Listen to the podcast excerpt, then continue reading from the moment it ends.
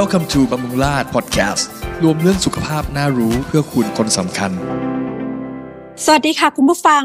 บำรุงราษฎร์พอดแคสต์รายการที่จะช่วยคุณรู้เท่าทันโรคภัยไข้เจ็บ พร้อมคำแนะนำในการดูแลสุขภาพอย่างถูกต้อง โดยผู้เชี่ยวชาญเฉพาะด้านจากโรงพยาบาลบำรุงราษฎร์ดิฉันเป้ธัญญาอันตันทัศเถียรรับหน้าที่ผู้ดำเนินรายการค่ะหนึ่งในโรคที่พบได้บ่อย และพาให้กังวลใจสำหรับสาวๆ วัย 25 ปีขึ้นไปก็คือ เนื้องอกในบริเวณเต้านม ซึ่งหลายคนคงทราบกันดีอยู่แล้วนะคะว่า อาจจะเป็นสาเหตุที่นำไปสู่มะเร็งเต้านมได้ และถึงแม้ว่าในหลาย ๆ เคส หลังการตรวจชิ้นเนื้อแล้ว ไม่พบว่าเป็นเนื้อร้าย แต่ปล่อยทิ้งไว้ในร่างกายคงไม่ดีแน่ ๆ การผ่าเอาเนื้องอกออกจึงเป็นวิธีการรักษาที่คุณผู้ฟังอาจจะคุ้นเคย แต่ในวันนี้เราจะมาพูดคุยกันถึงทางเลือกใหม่ ที่ใช้จัดการกับเนื้องอกในเต้านมโดยไม่ต้องผ่าตัด ส่วนจะใช้วิธีการอะไรนั้น แขกรับเชิญของเราพร้อมให้ความกระจ่างกับคุณผู้ฟังตรงนี้ละค่ะ ท่านเป็นผู้ชำนาญการด้านศัลยศาสตร์มะเร็งเต้านมจากโรงพยาบาลบำรุงราษฎร์ผู้ช่วยศาสตราจารย์แพทย์หญิงสศิธร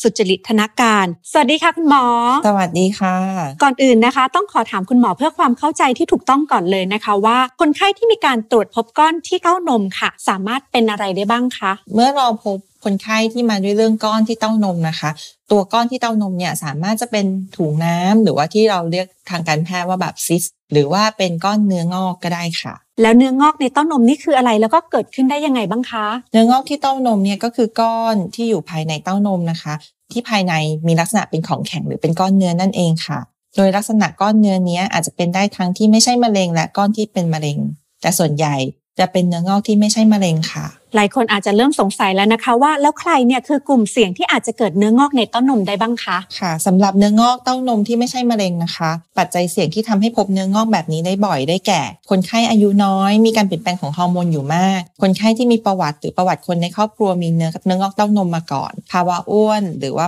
การทานยาคุมกำเนิด ซึ่งอาจทำให้ฮอร์โมนเพศหญิงมากขึ้นได้ค่ะ อย่างนี้ค่ะคุณหมอคะเราจะมีวิธีการในการสังเกตอาการด้วยตัวเองได้ยังไงบ้างคะแล้วอาการแบบไหนที่เราควรจะต้องมาพบคุณหมอแล้วหรือว่าต้องมาพบแพทย์แล้วในค่ะปัจจุบันตามข้อแนะนำของ NCCN Guideline จากฝั่งอเมริกานะคะ ก็จะแนะนำให้ผู้หญิงที่ไม่ได้มีปัจจัยเสี่ยงต่อการเป็นมะเร็งมากขึ้น ตรวจเต้านมด้วยตัวเองทุกเดือนเดือนละ1ครั้งค่ะตั้งแต่อายุ 25 ปีขึ้นไป โดยหากอายุน้อยกว่านั้น พบว่ามีก้อนที่เต้านม ก็แนะนำให้มาพบแพทย์เพื่อตรวจอากาศเช่นกันค่ะ หรือว่าผู้หญิงที่มีอายุตั้งแต่ 40 ปีขึ้นไป แนะนำให้มาพบแพทย์ เพื่อรับการตรวจเต้านม แล้วก็ตรวจแมมโมแกรมอันตราซาวทุกปีปีละหนึ่งครั้งค่ะ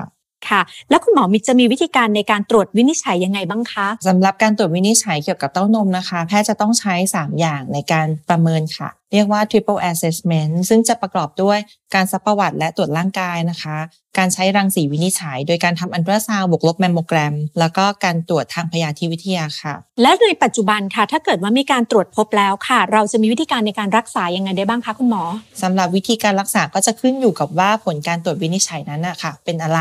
หากเป็นมะเร็งเต้านมเราก็ต้องรักษาแบบมะเร็งใช่ไหมคะแต่ถ้าหากเป็นเนื้องอกชนิดที่พบได้บ่อยที่สุด หรือว่าเรียกว่า fibroadenoma การรักษาเนี่ยก็จะขึ้นอยู่กับอาการ แล้วก็อัตราการเจริญเติบโตของก้อนเนื้อค่ะ โดยหากก้อนเนื้อมีขนาดเล็ก ไม่มีอาการเจ็บปวดจากก้อน ก้อนไม่ได้โตขึ้นเมื่อตรวจติดตามแล้ว ก็จะใช้ตรวจติดตามทุก ๆ 6 เดือนไปค่ะ แต่ถ้าหากก้อนมีขนาดใหญ่ โดยเฉพาะใหญ่กว่า2เซนติเมตรหรือว่ามีอาการเจ็บที่ตัวก้อนร่วมด้วย หรือว่าตรวจติดตามไปแล้วก้อนมีขนาดใหญ่ขึ้นหรือหน้าตาเปลี่ยนแปลง แพทย์ก็มักจะแนะนำให้ทำการผ่าตัดเอาตัวก้อนออกค่ะ อย่างนี้แสดงว่าเราก็จะต้องมีการคอยสังเกตตัวเราเองเรื่อยๆนะคะ ถ้าเกิดว่ากรณีก้อนเนื้อที่เราพบเนี่ยถ้ายังเล็กอยู่เราก็จะต้องมีการติดตาม แต่ถ้าเกิดว่าก้อนเนื้อที่ค่อนข้างที่จะใหญ่แล้วก็เข้าสู่กระบวนการในการรักษากันต่อไปนะคะ มาถึงคำถามสำคัญค่ะว่านอกจากการผ่าตัดแล้วค่ะ ในปัจจุบันมีวิธีการอื่นที่ใช้ในการรักษาเนื้องอกในเต้านมได้ไหมคะ ในปัจจุบันเทคโนโลยีทางการแพทย์ก็มีพัฒนามากขึ้นเรื่อยๆนะคะ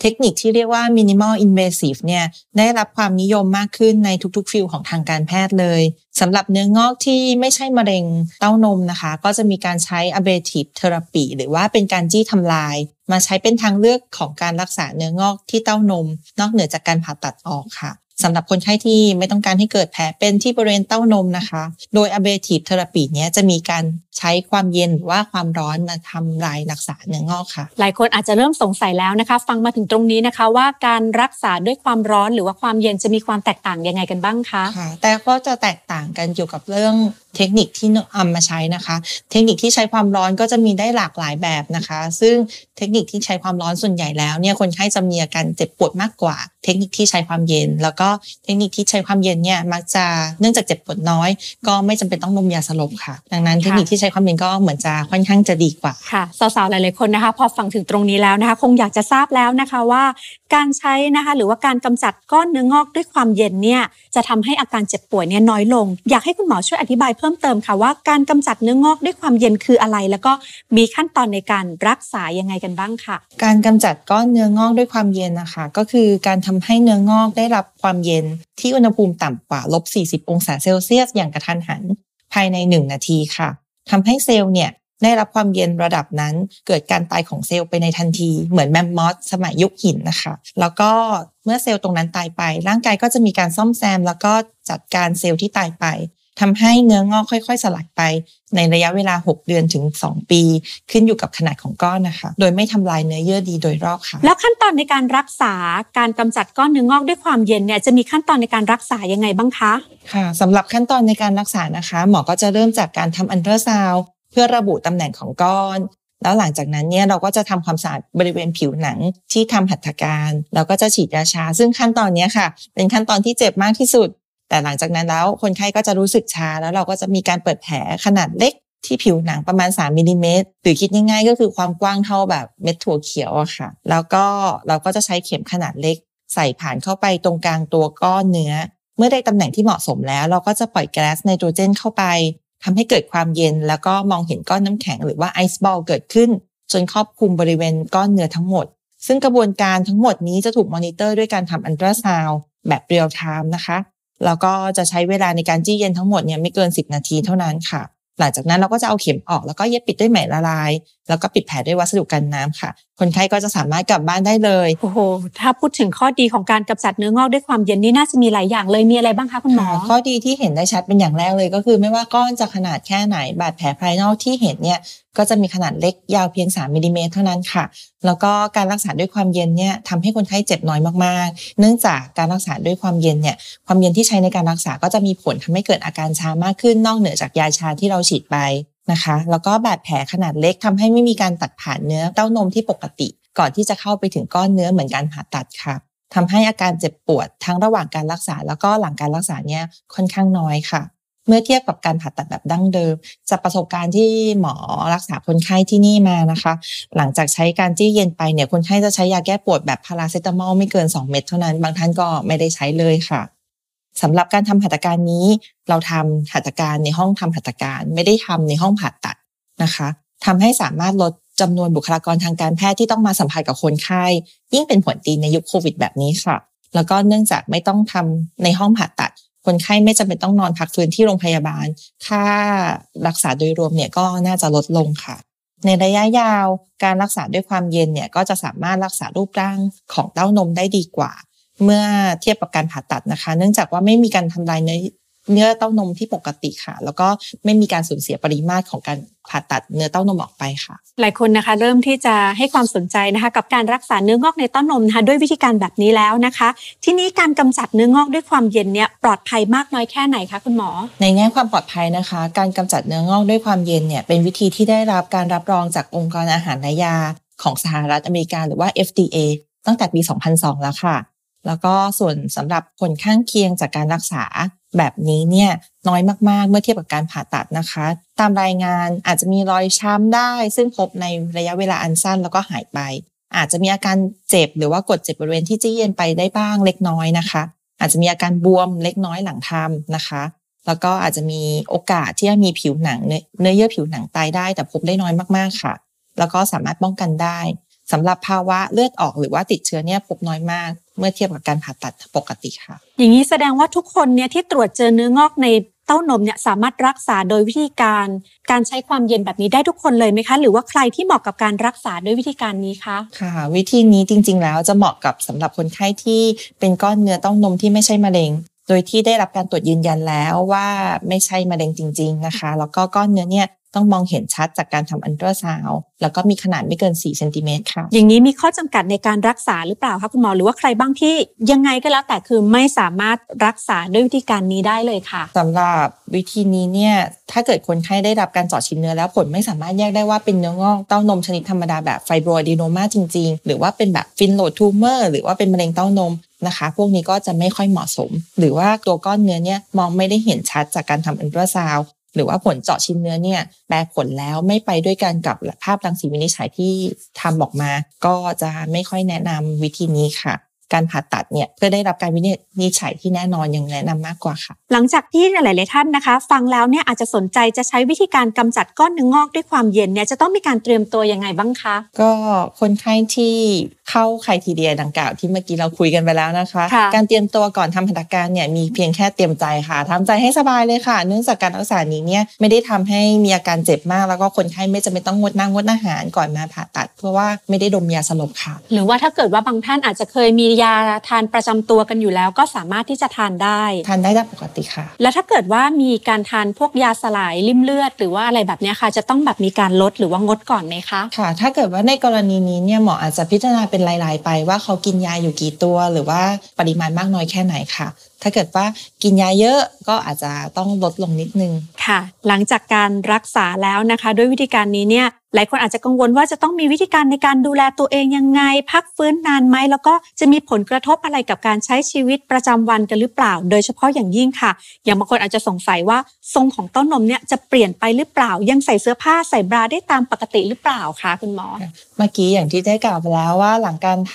ำหัตถการแล้วคนไข้สามารถกลับบ้านได้เลยนะคะ เพราะฉะนั้นการพักฟื้นในโรงพยาบาลนี้ไม่มี อาจจะมีความรู้สึกเจ็บปวดตึงได้บ้างเล็กน้อย ซึ่งสามารถทานยาแก้ปวดเช่นพาราเซตามอลได้ค่ะ ก็จะแนะนำว่าให้สวมบราตลอด 24 ชั่วโมงนะคะ แล้วก็สำหรับเสื้อผ้านี่ใส่ได้ปกติค่ะ โดยแพทย์เนี่ยก็จะปิดแผลแบบกันน้ำไว้ประมาณ 1 อาทิตย์ แต่ถ้าเกิดว่าแผลมันเปิดออกหลังวันที่ 3 ขึ้นไปแล้ว ก็ไม่จำเป็นจะต้องเปลี่ยนแผลอาจจะเปิดทิ้งไว้ได้เลยนะคะ การพักฟื้นคนไข้ส่วนใหญ่ก็สามารถกลับไปใช้ชีวิตประจำวันได้แทบจะปกติเลยค่ะ โดยอาจจะงดยกของหนัก หรือว่าออกกำลังกายหนักๆประมาณ 3 วัน ผลกระทบต่อเรื่องทรงของเต้านมเนี่ยอาจจะมีบวมขึ้นได้เล็กน้อยในช่วงวัน 2 วันแรกนะคะ แต่ว่าก็จะกลับเป็นปกติได้ภายในไม่กี่วันค่ะ อย่างนี้นะคะเมื่อผ่านการรักษาแล้วก็พักฟื้นจนเป็นปกติแล้วค่ะ จะหายขาดหรือเปล่าคะคุณหมอหรือว่ามีโอกาสกลับมาเป็นได้อีก และเราจะต้องปฏิบัติตัวยังไงบ้างคะค่ะสำหรับตัวก้อนที่เราทำการรักษาด้วยจี้เย็นไปแล้วนะคะ ก้อนจะค่อยๆเล็กลงไปเรื่อยๆค่ะ จากที่ได้กล่าวไปแล้วนะคะ ปัจจัยเสี่ยงของเนื้องอกเนี่ยก็คือการมีประวัติเป็นก้อนเนื้องอกมาก่อน เพราะฉะนั้นถ้าถามว่าคนไข้มีโอกาสกลับมาเป็นซ้ำไหมตรงบริเวณส่วนอื่นของเต้านมก็มีโอกาสที่จะเป็นก้อนแบบนี้ได้อีกนะคะแล้วก็การปฏิบัติตัวก็จะเหมือนคนไข้ทั่ว ๆ ไปนะคะ ก็คือแนะนำให้ตรวจเต้านมด้วยตัวเองเดือนเดือนละหนึ่งครั้ง แล้วก็ตรวจติดตามกับแพทย์อย่างน้อยปีละหนึ่งครั้งค่ะ ค่ะ ก็ถือว่าเป็นอีกหนึ่งเทคโนโลยีที่น่าสนใจเลยนะคะสำหรับการรักษาเนื้องอกในเต้านมแบบใช้ความเย็นนั่นเองนะคะ สุดท้ายอยากให้คุณหมอค่ะฝากข้อแนะนำในการใช้ชีวิตอย่างไรให้ปลอดภัยจากเนื้องอกให้กับสาวๆนะคะ โดยเฉพาะอย่างยิ่งเนื้องอกในเต้านมค่ะ ให้กับสาวๆที่กำลังฟังอยู่ค่ะค่ะฝากถึงสาวๆที่ยังรับฟังจนถึงตอนนี้นะคะ เนื้องอกที่เต้านมเนี่ยก็เป็นภาวะที่พบได้บ่อยค่ะ นะคะ แล้วก็ส่วนมากเนี่ยมักจะเป็นเนื้องอกที่ไม่ใช่มะเร็ง การใช้ชีวิตให้ลดความเสี่ยง ส่วนที่เราสามารถปรับได้ลดได้ก็คือหลีกเลี่ยงภาวะอ้วน แล้วก็การทานยาคุมกำเนิดโดยที่ไม่จำเป็นนะคะสำหรับคุณผู้หญิงทุกท่านการตรวจเต้านมด้วยตัวเองเนี่ยถือว่าเป็นสิ่งสำคัญ แนะนำให้ใส่ใจตรวจเต้านมด้วยตัวเองทุกเดือนเดือนละหนึ่งครั้ง แล้วก็เริ่มการตรวจคัดกรองด้วยแมมโมแกรมและอันตราซาวตั้งแต่อายุ 40 ปีขึ้นไป หากตรวจพบว่ามีก้อนเนื้อที่ไม่ใช่มะเร็งก็อย่าเพิ่งวิตกกังวลไป การรักษาในปัจจุบันเนี่ยมีทั้งการตรวจติดตามการผ่าตัด และยังมีทางเลือกใหม่ด้วย ก็คือการรักษาด้วยความเย็น ซึ่งทำให้แผลเล็กเจ็บน้อยได้ด้วยค่ะ ก็ถือว่าเป็นอีกหนึ่งวิธีการรักษาที่น่าสนใจมากนะคะสำหรับผู้ป่วยเนื้องอกในเต้านมที่ไม่อยากรักษาด้วยการผ่าตัด การกำจัดเนื้องอกด้วยความเย็นนอกจากจะแผลเล็ก เจ็บน้อยแล้วนะคะ ยังไม่ต้องพักฟื้นนานเต้านมไม่เสียทรงและไม่กระทบกระเทือนเนื้อเยื่อโดยรอบด้วยค่ะ คุณผู้ฟังที่มีปัญหาเนื้องอกในเต้านม และกำลังมองหาทางเลือกในการรักษาอยู่ ต้องบอกเลยนะคะว่า วิธีการนี้ตอบโจทย์มากๆค่ะสำหรับวันนี้ต้องขอขอบคุณคุณหมอสศิธรสุจริตธนาการ แพทย์ผู้ชำนาญการด้านศัลยศาสตร์มะเร็งเต้านม โรงพยาบาลบำรุงราษฎร์ที่มาแชร์เทคนิคใหม่ๆ ในการรักษาเนื้องอกในเต้านมให้กับพวกเรานะคะ หมดเวลาของบำรุงราชพอดแคสต์ EP นี้แล้ว แต่คุณผู้ฟังยังสามารถฟังย้อนหลังได้ทุก EP ผ่านช่องทาง YouTube, SoundCloud, Spotify, Google Podcast และ Apple Podcast กดไลค์กดแชร์ หากถูกใจในเนื้อหา หรือกด subscribe และ notification แจ้งเตือน เพื่อติดตามความน่าสนใจจากเราได้ด้วยนะคะ คุณผู้ฟังท่านใดที่มีข้อสงสัยสามารถฝากคำถามไว้ในคอมเมนต์หรือส่งมาที่บำรุงราช YouTube ได้ค่ะ สำหรับวันนี้ดิฉันและคุณหมอขอลาทุกท่านไปก่อน สวัสดีค่ะ สวัสดีค่ะ